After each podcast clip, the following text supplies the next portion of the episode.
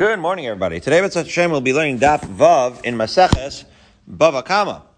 We left off in the middle of this uh, tiny little page on Hayam Beis, and we were talking about the idea of Rachmana. For what purpose Rachmana is the Torah, the merciful one, namely Hashem in the Torah? Why did he mention what? Why did he mention Shor and Bor and Aish? When you look at the psukim in the Chumash, you'll see that different types of nezek are in fact written. And the question is, shouldn't we just say, if a person damages somebody, then he should just pay them back? Why do you have to have different types of um, different types of damages mentioned in the Torah? So said the Gemara Lehil and that's where we left off. That the reason why we have them written is because each one actually has unique halachas to them, as follows. And the Gemara goes through that. Karen lechalek, right? So we're exactly seven lines up from the bottom of Ham Bays. Karen, the reason why it was written Karen, right? The pasuk uh, mentions that if an ox gores somebody, why does it give you that case? In order to teach you lechalek ben tama edes, to know that there is a unique halacha in Karen, as we will see, and we're going to discuss all these halachas in great length, but there's something that there is a different amount of payment, whether the ox that gored was a habitual gore, right, a belligerent ox, or whether he was one that was a first time offender, that a placid ox that you never never could have known would have done it, right? They always talk about the pit bulls being the beautiful, it's the most beautiful, placid, wonderful dog, except for the one time it's not, right? And somebody ate the baby. So he goes, Karen l'chalik bein tam and the Muyadas, So to, to separate between tam and muad. Shein v'regel lapotran b'shur sarabim. Why we have to have both Shein and Regel we will discuss. But Shein is, uh, we, we said earlier, is the type of thing where the animal is eating, let's say, get, or getting any sort of hana. And regel is when they're just walking to, during their regular course of life, and both of those things are expected to be done in a Harabim, and therefore, if in the course of them walking or chewing through stuff in Rishus Harabim, they end up damaging somebody else's stuff, that's on the person who left their stuff there. That's Lepotrim Rishus Harabim. They're only going to be chayiv for that type of damage, right? Of course, we're still in the world of Nizke Mammon over here. That your animal will, will only make you chayiv for damage if it trespassed into someone else's property, and that's unique to Shein Regel, and it's for that reason that those are mentioned only in those psukim that damage that would occur in the field of another, as the Torah says, right? So that's unique to those d- damages. And then bor liftar bor sakelim. Bor we haven't really explored it uh, too much yet. We Bezrat Hashem will, but bor has a very unique halacha that oh, that kalim are go- not going to be chayiv, right, if, if they fall into someone else's bor. Why is that? So we're, we're going to actually see, right? Um, we're going to see that in the Gemara Daf uh, Nun Gimel. Gonna, uh, so we have a little bit of while, but that's going to get deep into the bor. See what I did there, Phil? That's going to get deep into that halacha of bor, right? Because right? So, for example, but the ox you'd have to pay for. So, for example, a shor falls into a pit, right? And the shor has all kinds of tchotchkes that it's carrying. You put uh, you put a saddle on it and whatever. You're going to only be chayiv for the shor. You're not going to be chayiv for all the accessories or accessories that are on the shor. And we'll discuss why. But be that as it may, the bor is is mentioned for that reason. Now, it happens to be that that is a machlokas over there in Nun Gimel. And Rabbi Yehuda holds that you are, in fact, chayiv for the shor's accessories, and therefore the Gemara continues and says, "Well, Rabbi Yehuda the mechayiv on this kelim bor." Rabbi Yehuda, who's going to say that you are chayiv in bor. So then, what's unique about bor? Liftar bor adam, that you, that an owner is, is uh, pater for a person who's killed in a bor. That you'll see in that same Gemara, right? Even we have a Rashi over here, kidarshinan shor velo adam. Okay. So Rashi is explaining that we have that same halacha. When it says sure, some say it's to exclude kalim, and then over there, everyone would agree that it's to exclude adam. So you're going to right have a person killed in a bar. You, it's not uh, something that you're going to pay for, and we'll we'll get into that at the time. But be that as it may, that's the reason why that halacha is aside separately. And adam ba'arba dvarim. The reason Adam is mentioned in the Torah as one of the sources of damage is because then you have to learn already the four things, right? The ripui, the boshes, the tsar, all of the things that we mentioned before are unique to Adam. And so again, each one has its own unique thing. What about Aish, right? Because we have the Arba Avos Nazikin. Uh, so we have, uh, we said what, uh, we weren't sure what Mavet was, but we have the shor, as we discussed. We have the bor, as we just discussed. And then the Hever is the last one of the Arba Avos Nazikin mentioned, Bava Kama. That's the Aish. We haven't gotten too far into the fire, but now we're going to, we're getting like a little intro to all of it as the Gemara continues. Eish lift over a tamun. That when one causes damage by igniting a fire and then the fire spreads to the neighbor and damage is caused by the neighbor, it's going to actually only be higher for those exposed things that the fire destroys, but not by hidden items that are destroyed by it. We're going to get into that as well. Rashi, the last Rashi on Ham and Bays will say, right, that if there were uh, begadim, right, or anything really, that are hidden inside, let's say, a, a haystack, right, then you're going, then the person who lit the fire is going to be potter, because that's a straight up pasuk in Shmos, right, where it says, oh hakama, and we're going to see in Parakakonis, this is actually very well known uh, concept, because many children, when they start Gemara, Hakonis will be one of the very first things that they learn. So we're gonna. So this should be, and they have all the illustrative picture books, right? Uh, the Gemara illustrations where it shows you uh, what this looks like. But be that as it may, we will get to it. Bezat Hashem, right? The unique qualities of damage done by fire. Now it happens to be that too is a machlokas uh, with Rabbi Yehuda. And there the Gemara says, Rabbi Yehuda, the Mechayev, in this case, Talmud Be'esh, So the Gemara asks, according to Yehuda over there, who says that you are indeed chayiv for those hidden things inside the haystack, what is the unique quality of the damage by Aish? As we finally arrive at Vav Aleph, says the Gemara, lichacha niro avanov. Right, that is when the fire, to teach you the following. The fire is a very unique type of damage, right? What's unique about damage?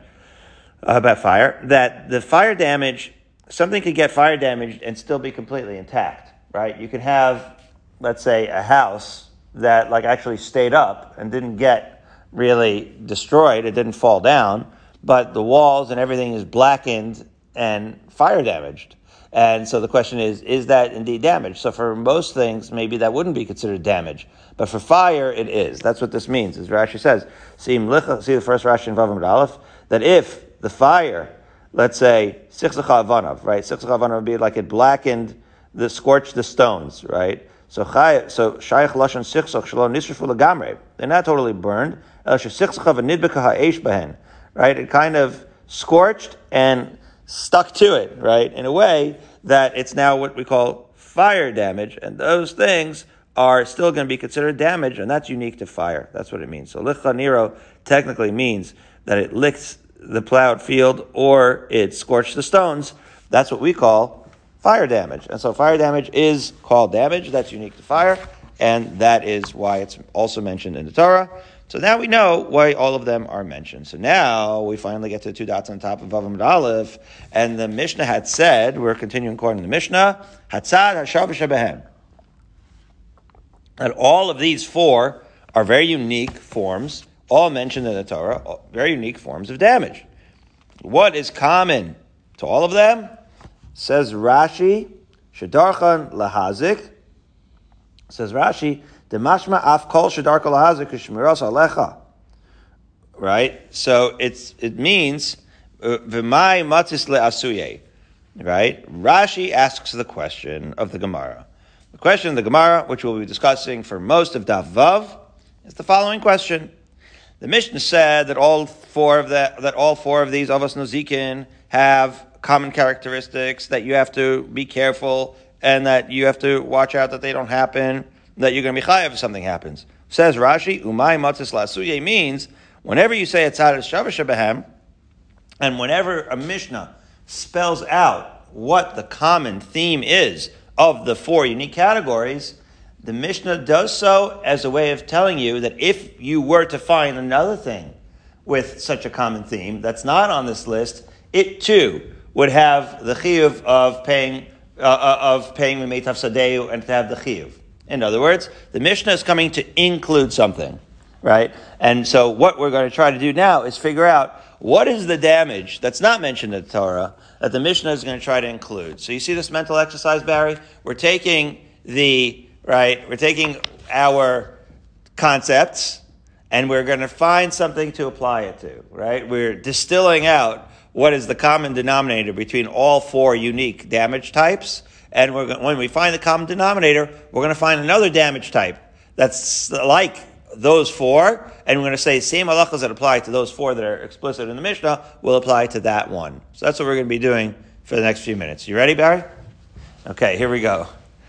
Andrew, we miss you. You, you I know you wish you were, you were here. Andrew's in San Diego. Here we go.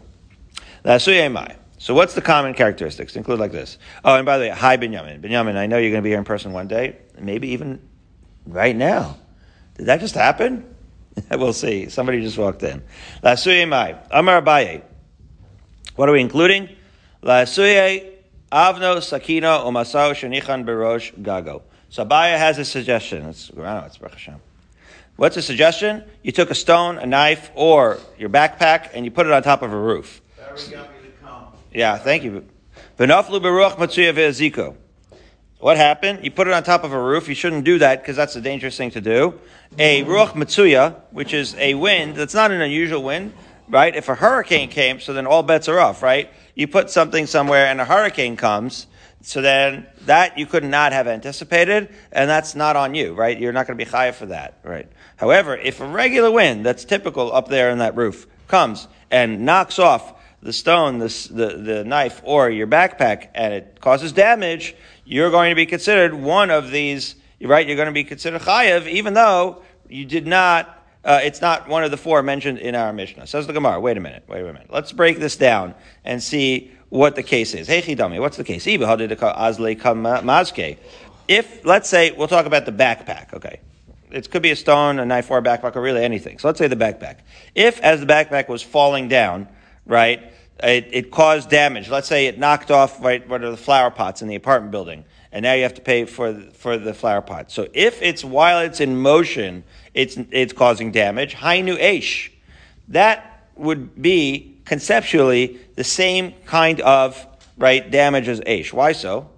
Because we say ma'ishna eish. How is it different than eish? After all, it's like a fire because the koch achem or Let's break down fire damage into its component right? And again, you're taking young children and you're teaching them Bava Kama in whatever grade you're teaching them, and you're explaining to them that a fire isn't a fire, right? They think of fire as fire. You're saying, no, fire is not fire. You're a Jew, okay? You're a, you're, you're a Talmud Chacham. You're a Lamdan. You have to think of fire as a, in, in, in the abstract. A fire is a type of damage that you initiate that needs something else to move it along, like oxygen and right a flammable thing, in order to move it and a wind in order to move it along uh, and cause the damage. Right. So set, and it's something that you should be guarding. So that's what the Gemara now says. Ma'ishna eish That it is in order for it to actually damage, it needs to have a wind to move it along. Right. It's another force that's mixed with it, namely the wind right? And it's your property, because after all, you're the one started the fire, and you're supposed to watch over it.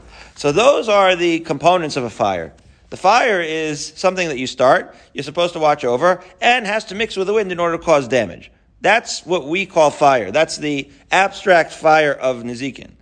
So if you break it down like that, so then this backpack falling off the roof is the same thing. After all, Haninami Koach Behen, I would call it gravity, right? But you could also say the wind, because the wind's the thing that knocked it off. Okay? So you would need to have the wind as well. So here too, a wind knocks off the backpack just like it needed to knock off the, right, the, um, the, just needed to move over the fire. Um and it is indeed your backpack. You should have watched it. You shouldn't have put it on the roof. And therefore, really, a backpack may not look like a fire, but conceptually in the abstract, it's exactly a fire. And therefore, it is redundant to say that, that it's what the Mishnah was adding when it says, when it's being inclusive, because it's already, when we talked about fire, it's obvious we were also talking about the backpack on top of a roof. Oh, okay. So then it can't be that's the case we're talking about is when the when the backpack is in fact falling off the roof. Rather. Oh. It's after the backpack already landed. Wait, after it landed, it caused the damage? How is that the case? Well, says the Gemara, that's also going to be problematic. It, it, can happen, right? Let's say, let's say it falls from the roof into Hashanah, and then, as Rashi explains, and then an animal comes and trips over it. So maybe that's what it's talking about. Again, you didn't place the backpack in the Rosh Hashanah. You put the backpack uh, on top of the roof and then uh, uh, and then it fell off. So, so it's not exactly right. It's not exactly like putting it in straight into the Hashanah. But once it fell and rested in the Hashanah, an animal came and got damaged, and that could be the case. Okay, so he said, wait a minute. Idaf karinu. Let's break this down even further. Did you make the backpack hefker? Did you declare it ownerless? Well, if that's true, then Bain the Rav, Bain the Shmuel, Hainu Bor. What's going on with Rav and Shmuel? So Rashi points out that later on, Daf Chav Chesamid Beis, there's going to be machlokas about Rav and Shmuel about whether a bor needs to be right hefker. But I mean, they both would agree. Let's look at the Rashi Hainu Bor. The Tarvayu Amri, both Rav and Shmuel would agree that Kol Takala Shehifkir Nafkalan Mibor. That any takala, right? We ask uh, in uh, called takala that any any bad thing that'll happen to us along the way, Rahman al Tzlan, shehifkir nafkalan mibor, that it's going to be like a bor, the chayiv. What do you mean? Because after all, the chihechi de chiyuva de bor. I'm continuing in Rashi. Hu b'rshus harabim davi hefker. In other words, like this: a person. We didn't get into bor yet, but a person digs a pit in the rishus harabim, right? It's a definitional thing. If a person digs a pit in his own backyard, he's never going to be chayiv for anything. Am I right? that's your own private property. You can do whatever you want, Barry. Okay? So by definition, bor means you took some takala, a bor, and you did it in Rosh Hashanah. Okay. Well, if you did it in Rosh Hashanah, by definition, it's hefker. Because you don't, you can't just dig a pit in the middle of a public square and claim it as your own. In other words, Yes, you're the one that's causing the damage. Yes, you're the one that dug the pit. Yes, you're the one that is going to be attributed to being the one that's responsible for whatever damage causes in that pit. And so, in that sense, you're considered the pit's, so to speak, owner, in quotes, right? But you're not really the owner because you don't own that private property. So, what do you learn from that? That if something that does not belong to you, namely a bor, but still is causing damage, is what the abstract components of bor really means. It's something that you did in the Rosh Hashanah that doesn't belong to you, but it gets attributed to you because of the fact that you're the one that caused it to be there. Okay? Ah.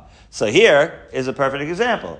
The, the backpack falls out of, off the roof from my mother's apartment at 87th and 2nd in the Upper East Side, and then falls down on to the Second Avenue, which you, one would assume is a Rosh Rabim, and then somebody stumbles over it. Well, it's hef, if it's Hefker and it's an Rosh Rabim, uh, but it's attributed to her because she's, or to whoever put the backpack there, so then that's exactly Bor. So, right? So, Idaf Karinu, Ben Rabin Shul, Bor, and therefore it's redundant.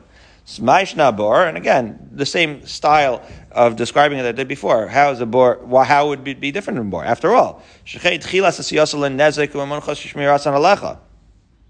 oh, because a pit is like this. From the second tchilas nezik means the second you start digging the pit, you know that somebody's going to probably get hurt, right? So you should not do that. And therefore, the person who digs the pit should be responsible for that. So, honey namis here too. Why? Because when you put a backpack on top of a giant, uh, tall building that's windy, you should understand that you shouldn't do that. That's a that's an inadvisable thing to do, and therefore it's called chilas nezek. Somebody's bound to get hurt, and you're therefore responsible for it. So, however, again, the problem is that if you were mafkir it, so then it's almost it's exactly like a bor. So Ella Delof Kirenu must be you didn't declare it ownerless. The backpack says Lavi on it. and you want it back, okay? It's definitely yours. Okay, well once it's definitely yours and you literally actually own it, it is dissimilar to a bor, right? Because a bor you don't actually literally own, because the bor is literally part of the Rosh Hashanah, which by definition you can't own, as the Rashi says. So therefore, if you're not mafkir, then the Shmuel, the Amar, Kula Mibor Lamadnu.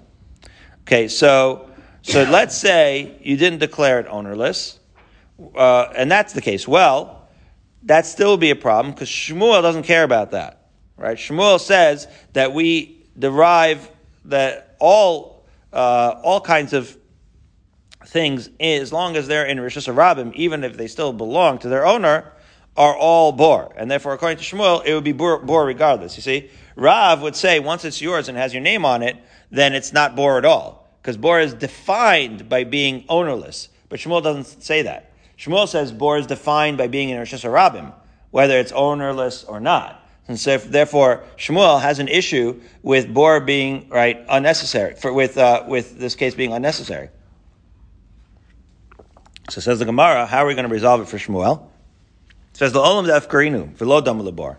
No, it has to be that you're mafkirit. Okay, so then you say, wait a minute, if you're mafkirit, both Rab and Shmuel will say that it's ownerless and it's exactly like a bor. Says the Gemara, no. Despite the fact that you're mafkirit, it's still dissimilar from a bor, and it is, and you can say that it is indeed what the Mishnah is including. It's not subsumed under the category of bor. Why so? Because says the Gemara, Ma labor shekain ein koach achem erev bo. Tomer bahani shekoach achem erev behen? Yeah. Don't forget, a bor has no other force involved in it, and this does. How so? Well, it's obvious. The bor, right, you literally went and you dug it in Rosh Hashanah directly. And therefore, even though it's hefker and it's ownerless and all that, it's attributed to you. The backpack, you didn't put the backpack in the Rosh Hashanah you needed a koach achem urbo for that to happen. You needed a wind to come and knock it off the roof.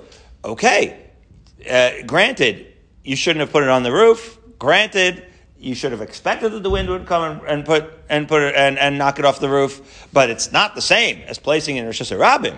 It makes it unique enough. The fact that there's a koach acher, namely the wind, Me'urav bo makes it unique enough that it is indeed that's what the Mishnah is adding, whether you hold like Rav or you hold like Shmuel, that this backpack that ended up in Rosh because it fell off the roof is also going to be a case that's going to have Mamona Allah and all of the parameters of the four uh, in our in our Mishnah. Good. Okay, so that's good. Um, how? So so let's see. Is that really true? Now the Gemara wants to know, and this is going to be the style for all the other suggestions. Again, we're still with the suggestion of Abaye, that it's the backpack case, is the case that's being included. The real thing the Gemara wants to know now is, wait a minute. If indeed you're going to say that it's Koach Achem Urabo and it's in Rosh Hashanah, then how do we really even know that you should be chayiv for it? Maybe you shouldn't be chayiv. In other words, Koach Achem Urabo is Aish, right? But Aish is not in Rosh Hashanah. Aish is when it destroys somebody else's property, right? That actually belongs to someone somewhere else. And so, so that's koach achem erbo. And, and Rishus Rabim is bor. But bor is when there isn't koach achem erbo. So it's so unique that maybe you shouldn't be chayav for it. So now the Gemara is going to say, and I'll say it outside first, and then once I say it, it'll be obvious inside, which is to say, you take the two. You take the Aish and you take the Bar, you put them both together, and that's how you know that the backpack should be usher. In other words, the Aish has a koach achem urfbo, the bor is in Rosh Rabim, and if you put them together, you can learn in a combination of the two concepts that if you have both the koach achem urbo and it's in Rosh Rabim, as in the case with the backpack, you should also be chayev. Okay, so you're taking the two categories and bringing them together in order to make that point, to make that inference. So now we look inside. Says the Gemara, Eish right? The fire is going to teach us. Right? Because the fire actually moves along and is mazik, right? Bor Tochiach, Bechazar Hardin, right? So all of these words sound like just words, but this that's what, what I just said is what it means. That Aish teaches you that Dark Leilach Lahazik is a is is an is a nazikin, right? Is considered one of the things that you're chaya for. Bor is going to teach you that has capacity that even though it's stationary, not movable, right? It's in fact going to right also still be considered chayev. V'chazar hadin means that both Aish and Bor together combine. The argument repeats itself means that it combines to teach you that if you have the shared characteristics, as in the case of the backpack, you're going to be chayev. That's what chazar adin means, right? Rashi says v'chazar ben adin diikal mifrach malabor shekein en koach achem erbo ve'asi behatzad hashava demes. Right? You may have taken each one and say, wait a minute, it's not exactly like bor, and it's not exactly like ish, and therefore maybe you shouldn't be chayev. Says Rashi, you keep going in this circular, right? Chazar behen adin, and you talk about the tzad hashave, what is the common denominator of them, and you learn uh, combined from bor and ish that the backpack would be usher. That is the suggestion of Abaye.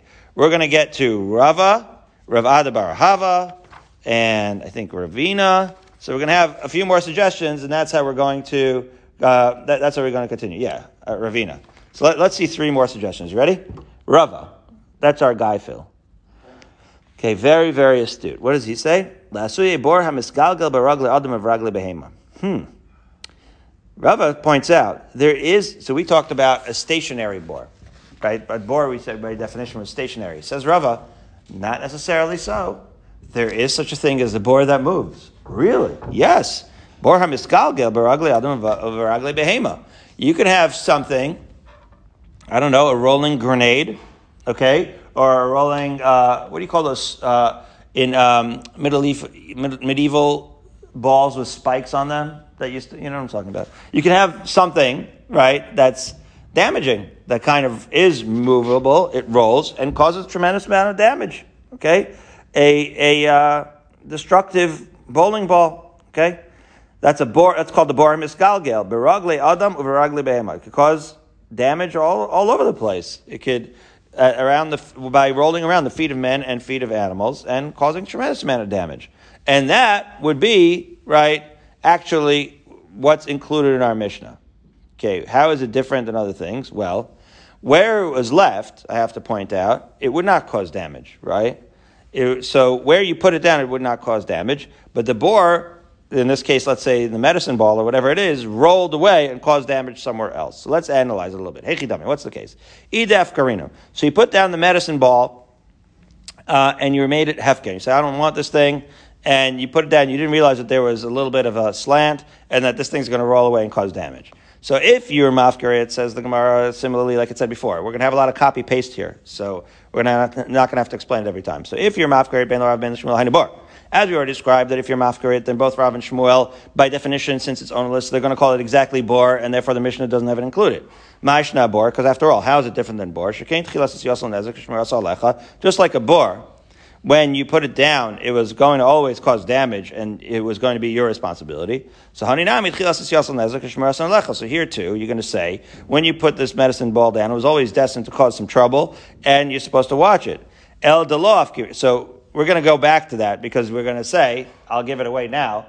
The case isn't really exactly the same. When you, when you actually dug the bor, I'm saying it outside because I can't help it. When you dug the bor, there and then, you knew the damage was going to take place. That was always inevitable from the moment you dug it. When you put the medicine ball down, then maybe wasn't going to cause damage. You put it kind of off in there, it's just a him, albeit, but you put it off a little bit to the side. It was only once it moved somewhere else that it caused the damage. So in that case, it's really different than bor. That's why it's a different category. But the Gemara is going to walk you through that slowly, okay? So first it's going to assume that its ownerless is exactly like bor.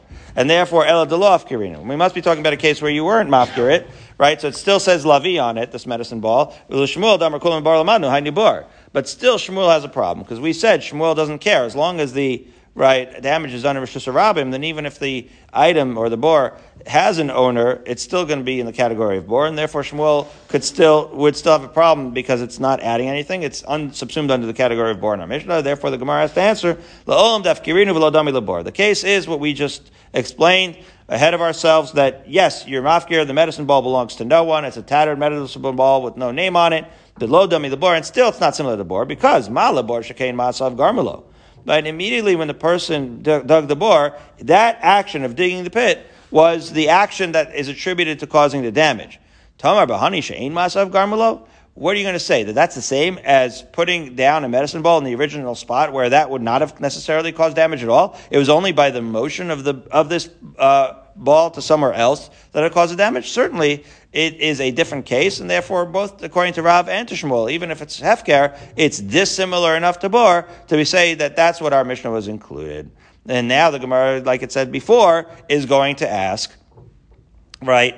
How do we even know, therefore, that this would even be usher? Says the Gemara, Shor yochiach. In this sense, before we said Eish in this sense, the medicine ball is more similar to an ox. Why? Because right? Because the shor uh, moves around and does damage. That's what the ball is like, that it moves around like a shor and can damage. So again, the shor itself will be different because it's tam and it's muad and it's intentional in a certain sense and a ball has is an inanimate object, so it's not shor at all, but it does move like a shor, and therefore, just like we did before, we're going to say chazar adin, and we're taking two combinations here. In this case, not bor and aish, but rather bor and shor. And so, just like a shor moves around, this ball moves around, and bor tachiach, just like a bor is in Rosh Hashanah, this ball is in Rosh Hashanah, but chazar hadin, right? And the argument keeps on repeating, and in the final analysis, lo izeh izeh, right? Even though right, the characteristics are not the same, right, this is going to still be a shared common characteristic that it moves and causes damage in the Rabim, and it is that case which Rava says is the case that is included in our Mishnah, and we again combine Shor and Bor to say that it is indeed Usr, but neither of them on their own would have indicated that it's Usr, so it's not subsumed on any of the four categories aforementioned in our Mishnah, and therefore it is that new category that our Mishnah includes. So now we have Abaye, we have Rava. Let's do two more because this is it doesn't get better than this, Phil. Okay, here we go. Rav Ada bar Ahava Amar. Rav Ada bar Ahava says Lasuya Hadatanya. We have a brisa, and that brisa brings a case, and it is that brisa with our Mishnah is going to include. What's the case? As follows: Kol elu shamru poiskin bivosein begorfen marosein. Oh, yes, yes, yes. The waste pipes. Okay, it used to be very gross, Karanowitz. In those days, what did they do with biyuv? That's what they call biyuv in, in Israel, sewage. So, you know, plumbing, indoor plumbing being what it is today, is quite a luxury, Barry. Where would you put all that sewage back in the day? So, if you had the outhouse like on the outskirts of town, like in Masechah Shabbos, it's one thing, okay? But sometimes if you have what was called indoor plumbing in those days, it was indoor, but like it was only indoor for so long. You would have to release it out into the street. In those days, the streets in the wintertime were filled with rain and filled with mud and yes, filled with sewage. It was simpler times, okay? Different hygienic things. There was plagues that wiped out all these people. But the point is, until that happened, the sanitary conditions were not what we were used, we were used to. And so there would be just in the wintertime, muddy, dirty, sewagey animals running through the streets. That was par for the course. In the summertime, when it was dry, the Chazal, and we learned this in Masechah Shabbos. In the summertime, Chazal wouldn't let you spill out your sewage into the streets. You might recall there's issues of potentially hotzah, maybe not. We, we discussed some of the other issues, but be that, can you do it on Shabbos? Probably not, but let's. Why, don't they use it for manure, you know, bring it to the fields? Right, so, so, so Garano says you could have you could have use for such sewage. You could bring it to the fields to fertilize. I'm sure they did. I'm sure they did. But some, but you can't just like transport all of it. So be that as it may, in the summertime, when it's dry, you're not allowed to do so because that's called nezek in the summer. It's damage. But in the wintertime, it's not called damage, it's just part of life. So what does this have to do with anything as follows? Watch this. Says the Gemara. Call Elu Shomer Poskim Begorfin Marasain. Uh, literally translated as open the waste pipes and shovel out their septic pits. Okay, but we're going to talk about like unleash the sewage. Okay, that's what basically is going on into the street, into the Shusarabim. So be mosachama in lahim rishus. In the summer, as we just discussed, you're not allowed to do that because that's called damage, right? Most like shamim. But in the rain, where all bets are off and everything's just muddy and grimy, yes, your chazal allowed you to do it. Afal pi right? Even though you do it, right, and you're allowed to do it, im hiziku chayavin l'shalem. Says Rav Ada bar Ahava that yeah, you're allowed to. In other words, Chazal says there's no isser, right? Nobody's going to have an issue with you, but if as you open up the sewage pipe, it bursts and like knocks over somebody's ox so strong that it kills it or whatever, right, maims it, so you're going to be high for the ox. Even so, that's an unusual kind of thing where really you're allowed to do it, but you got to be careful how you do it, right? And if you're going to damage somebody, you're still going to be liable for it. Oh, so the Gemara says, wait a minute, hey chidami, what's the case? Did did the sewage go out like projectile? Right? And in the course of flying through the air, come out with such force that it knocked over and killed the ox? Well, if that's the case, then kochohu. That would be considered as if like Adam. That would be like a person damaging it directly because the opening up of the floodgates that he did was the action and it was tantamount to him actually directly causing the damage. It has to be elabasa denayach. It has to be no. He opened it up, all the sewage flowed out, and you can trace the damage done to the animal to right Yankel Cohen, right on on Third Street, opened it up, and that's clearly his sewage that caused this uh, damage to the animal. So after basa denayach, after it already was on the street, it already caused the damage. Echidami. Wait a minute. Well, if that's the case, idaf karinu. So clearly, Yankala probably declared it ownerless. Well, guess what, guys? We're back to Rav and Shmuel. If you have something that's resting in Rosh Hashanah, that's ownerless, then Bein the Rav, Bein the Hainu Bar. Then that is not really any different than bar. That's subsumed, uh, it doesn't look, it just looks like a pile of sewage, doesn't look like a pit, but again, in the abstract, it is a pit because it's ownerless, it's in Rosh sarabim, etc. After all, how's it different than bor? Because after all, you opened it up when the sewage was on the ground, it was very slippery and it was going to always cause some problems, and therefore you, you, you're going to actually be responsible for that. So the same too is here with the sewage that you let into the street. Says the Gemara, it must be that you didn't call it ownerless. Why would you, how, who doesn't call waste ownerless? Maybe it goes back to Garano at this point right? You're letting it out into the street, but you want to scoop it back up, perhaps, in order to use it for fertilizer, whatever it is. So then still, the Shmuel Damar Kulam Bar Lamadna Hainu Bar, but still according to Shmuel, who holds that anything that you own in a, in a public, uh, space is going to be considered bor, as we've discussed. So then the Gemara is going to point out what I think could have been obvious. That la'olam dafkirenu, that the case, forget about that you retained it. No, you mafkir the sewage, of course. You wanted to just swipe, um, right? You want it to wash away in the winter. And again, we're talking about the winter, so you didn't do anything wrong. And that's the difference, says the Gemara. But lo dami labor. It's dissimilar from bor because my labor shekain shalober shus. Tomer bahani de shus. Right? That's obviously the case. A bor in Eresh Rabim is always a bad idea. Right? It's a pit that someone's going to fall into. Right? But a but a sewage that you're allowed to do, so then why should you be chayiv? That makes it so dissimilar from bar, so as to constitute an entirely different category. So we turn to Vavam Beis, right? We now understand that the case, right, of Rav Ada bar Ahava is a case of where it's ownerless, waste, but what makes a difference is that you are allowed to do that. And still you're going to be chayiv. That's what makes it the unique case that our Mishnah is adding. Question is, why should you be chayiv? Why should you be chayiv for something that you're allowed to do in the first place? It says the Gemara, shor yachich. That's also like a shor. Why? Because it's true that a shor is uh, chayiv in Rosh Rabim, and even though the shor has permission to be there, right? We already mentioned that when it comes to Shein and Regel, that's only going to be chayiv if you're trespassing into someone's private property. But when it comes to shor, that distinction of tam and muad and all of that, whatever the shor damage cause, he's causing, he's actually going to be the same in Rosh Hashanah or in Rosh Rabim. It has to do more with the action of the shor. Well, guess what? Shor itself wouldn't teach you that you're being chayiv by this by the sewage, but Shor does teach you that there is a case where it's in a Rishus Harabim and it's allowed to be in a Rishus Harabim and you're still chayiv, right? So and Bor teaches you uh, that also, right? Because Bor is teaching you that it, that although but the Bor is stationary. So now we're learning and we're combining shor and bor according to Rav Ada bar Ahava, and we're saying the shor is going to be mobile and in Rosh Hashanah. The bor is going to be stationary in Rosh Hashanah. Both of them coming together. So again,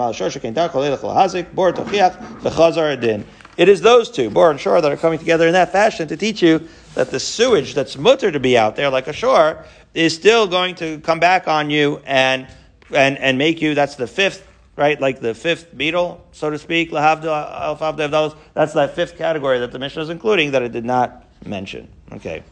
Uh, uh, okay. Now, Ravina, I think this is the last one. He says, Lasuya Hadatanan. Ravina says, no, the Mishnah is trying to uh, uh, include our famous Mishnah, which we're, God willing, we'll get to one of these days on Kuf Yud Zayin on the Bays of Bava Metzia. What's the Mishnah in Bava Metzia? The following. Hakotel va'ilan shenafla shesarabim ve'eziku. I do believe we've already seen this as well in either Shabbos or Eruvin. What's going on? Guy buys a beautiful property. Okay, Very nice. And stays there for a long time. However, he doesn't watch the property that well. The property falls into some degree of disrepair, such that the wall or the tree or the roots starting to fall into the Rosh and cause damage, right? And so you really need to start retaining that, putting a retaining wall on that. You need to start fixing it. So if it just happened by accident and it was like in good condition, pater shalim, you don't have to pay. However, if, if, if one starts seeing that it's in disrepair, as the Gemara continues to say, right? The, the municipality comes down and they say, listen, you get 30 days to, to, to chop down that tree that looks like it's about to fall down or to fix up that wall that looks like it's about to fall down. So you're given 30 days. So if it falls within the 30 days, you're still putter because you had 30 days to do it. However, right? But once they set up the 30 days, uh, right, uh, deadline, if you, after 30 days, still didn't take care of it, so now you're going to be liable because everybody saw that this was going to be a problem and you didn't take care of it, and therefore you're going to be chayiv. And it is that which our Mishnah includes. Hey, Chidami, how so? Again, idaf, graben l'rabbi, nishmal hainibor, cut and paste, right? If actually you declared it all ownerless, then it's the same exact as bor. Of course you're going to be chayiv, but it's like bor, because ma'ishna bor. How it would be different? So in both cases, the bor and this, right, it is certainly always going to cause damage. The tree was going to fall, right, and it's your responsibility. And whether it's hefker or not, we just like a bor is hefker, this is hefker, and both of them are exactly bor in the abstract and going to be responsible for that damage. El uh, and idalof kirenu, and if you're not mafkirid, as we said before, still Shmuel has an issue because anything that's in a Rishus Rabbim is going to be usher, right? The Shmuel damar kulam bor lamadnu hainu bor. Shmuel says anything that's in a Rishus Rabbim, even if it is owned, is bor, and therefore this is exactly like bor. How is this case different? Says the Gemara, olam dafkirinu. Yes, you were mafkirit, so typically you would think Shmuel and Rav would both consider it exactly like bor, but it's not exactly a bor, right? Why? Velo dami labor. It's not like bor. Why? Ma labor shekain tchilas asiyasa lenezek. Torn bani shein tchilas asiyasan lenezek. After all, as Rashi points out, tchilas asiyasan. The binyan akotel and tiyasa ilan lo ayala nezek. A bor from the inception of the bor is always going to be a problem. Don't dig that. Don't dig that bor, Matt someone's going to fall in there. Okay, nobody said that to you when you're planting the tree or building the wall, right? In those olden days, when that was a fresh wall and a beautiful little sapling, that was not chilas nezik, and therefore it is a chiddush to, show, to say that even though initially it was in good condition, it still is going to be chayav like bor. Okay, and how do you know that? Shor, yechiach, yeah, because guess what? When this bull in a china shop, right, was causing the damage, Nobody had had that in mind when it was a little calf. Is that what a little bull? When it was a little tiny. I mean, you, you, know, when it was a little tiny thing and it was first born, it was innocent, right? Now it's a grown bull in china shop. So that's what teaches you. Just like this. Now this wall is falling apart. That is uh, similar to shor. That just like a shor, mile shor A shor can cause damage, and therefore it can, in fact, be compared to shor. And bor And similarly, a bor because it's of the fact that it's in a Rishus HaRabim. Okay? Um, fine. So that is where we ended off. And again, uh, this, this wasn't uh, mentioned explicitly in the Gemara, but the Gemara is, means that despite the fact that the shor initially wasn't going to be belligerent, the and in that way it's similar to the tree and the wall, and is for that reason it's similar, and that is Ravina's fourth and final suggestion as to what our Mishnah is including. So now we're at the two dots in Vav and Beis, and it says Kshihizik Chav that when you're chayiv, when damage is done, you're chayiv. What do you mean Chav Hamazik? Uh, a funny question. The Gemara wants to know why why are we saying chayiv in our Mishnah? What's the language chav? Who says chav? Chayiv. That's how you talk. You're in yeshiva. Say chayiv. Chav Hamazik? Chayiv Hamazik mi It's supposed to say chayiv. What's this word chav? Am Yudah Marav. Hi, Tani Yerushalmihu. Yeah, the guy was Israeli, the Tani Lishna Kalila. So he used a short, uh, an Israeli short form. In Israel, they say Chav. Okay. And the Rashi points out, and, and, and we see, uh, I saw the Maharatz Chajes or whatever points out that this is the Lashon of the Talmud Yerushalmi. Okay, and that's why it says Chav instead of Chayiv. So a little bit of taste of Israel in our Mishnah. Chav is a little taste of Israel. May all of our brethren in Israel and, um, be spared any sorrow. Okay. Next two dots. Sham Tashlumi Nezek. What's going on here? You have to pay from Meitav Haaretz. Where do we know? Okay, now we're about to dig into a big thing. How do we know that when one does any of the damages that are mentioned in our mission, including our Mishnah, that you pay from the best of your land? Well, there's a pasuk. Says the pasuk done meitav sadeu meitav karmoyi shalem. It's an often a pasuk. Shmos chaf beis perik uh, uh, chaf beis pasuk dalit. That when a person causes damage, he has to pay for meitav sadeu from the best of his right field and his vineyard. Says the Gemara, Meitav Sadeh Shal Nizak, Meitav Kavah Shal Nizak. The Rabbi Yishmael. So Rabbi Yishmael, now we have a machlok. It's Rabbi Yishmael and Rabbi Kiva. Rabbi Yishmael, it's Meitav Sadeu of who? There's a mazik, the perpetrator, and a nizak, the victim, we'll call him. Well, Meitav Sadeh Shal Nizak, Meitav Kamash Nizak. Rabbi Yishmael says, well, you pay from the best of the land of the victim. Rabbi Kiva, Omer Loba, Kasav Ligbos Lenizakim Menaidis. Rabbi Kiva says a cryptic statement, which we'll unpack uh, mostly tomorrow. But the pasuk is teaching you to take for Nazikin from the from the from the perpetrators, the damagers' superior land. The Kal V'chomer Lahekdesh. And then he says Kal V'chomer Lahekdesh will explain what that means um, uh, in the Gemara tomorrow. Okay, so let's let's unpack this. Now the Gemara asks, Rabbi Yishmael, Achal Shmeina Mishalem Shmeina. So does that make any sense that if, let's say, right, I can understand if an animal ate, let's say, the best. Shmena here means the best of someone else's field. So then you should pay for the fact that you ate from the best of someone else's field. Again, the position of Rabbi Yishmael is that you pay, you have to pay what's considered the best of the victim's land. So what are you going to say, says the Gemara? Achal chusha mishalim shmena, right? If, if your animal goes and eats like the, the disgusting crusty old vegetables on the outside of, of the thing, and are barely worth anything. You're going to have to pay as if he ate the choicest veggies. Why? Why? Rabbi Yishmael makes no sense. So Amar Avidi Baravin Hachamai Skin Contra Achal Aruga Ben Arugos. It's a unique case. He ate one of the rows of the veggies. And we just don't know. We have a suffix. Did he eat the good veggies or the bad ones? He, it's all in his stomach. We can't tell. In that, and in that case, the Mishalim Shmena. Then you pay for the best. So Amar Rava, so Rava is always very clever, says, Wait a minute.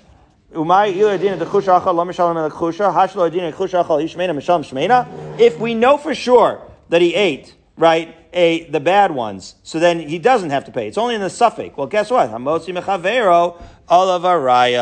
Don't we have the concept that when we have a suffix, the burden of proof is on the recipient of the money? It is that very astute question of Rava that we'll pick up on, right, tomorrow, Bezat Hashem, around 12 lines up from the bottom of Avav Beis.